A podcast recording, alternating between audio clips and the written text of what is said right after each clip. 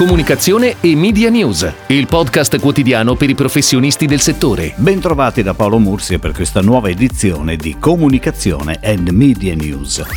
Cominciamo con l'occuparci anche noi del decreto Cura Italia. Perché? Perché al suo interno ci sono misure a sostegno di editoria, media, stampa e pubblicità. Vediamo quali sono.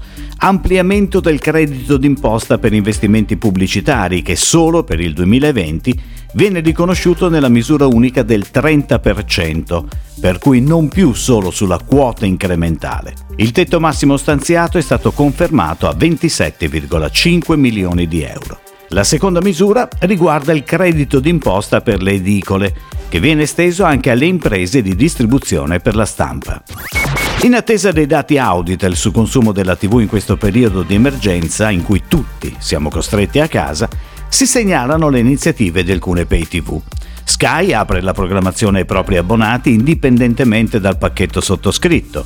In Francia Canal Plus e Orange offrono ai telespettatori francesi 15 giorni di accesso gratuito ai propri contenuti. Cambiano in questo periodo ovviamente le date di alcuni degli appuntamenti più attesi legati al mondo della comunicazione e del marketing. Ad esempio, la Milan Digital Week viene spostata al 24 maggio, il Programmatic Day al 16 giugno e i Cannes Lions al 26 ottobre. In breve, ora qualche notizia dalle agenzie. L'INPS lancia una campagna su TV, radio e online per comunicare i suoi servizi a distanza. Spot firmato dall'agenzia Pomidio Bloom. Torna on air con una nuova campagna anche facile.it con la creatività firmata dall'agenzia Nadler, Larimer e Martinelli. Publicis Italia ha ideato invece la nuova campagna di comunicazione per Nescafè con il titolo The Message. Vortal, società leader internazionale nell'e-procurement, ha scelto Axicom per la sua comunicazione in Italia.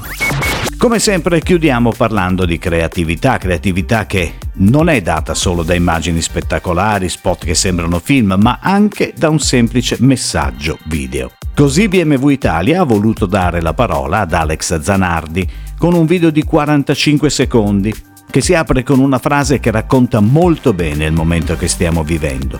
Dice, in un momento così, più che di un modello di auto, abbiamo bisogno di un modello da seguire.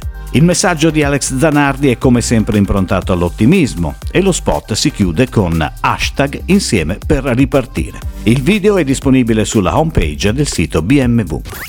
È tutto, grazie. Comunicazione e Media News torna domani. Comunicazione e Media News, il podcast quotidiano per i professionisti del settore.